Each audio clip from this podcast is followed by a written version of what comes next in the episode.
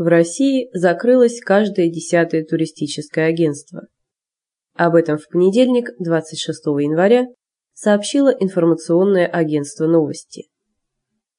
По данным Российского союза туристической индустрии, из-за мирового экономического кризиса в 2008 году в России закрылось 10% туристических агентств.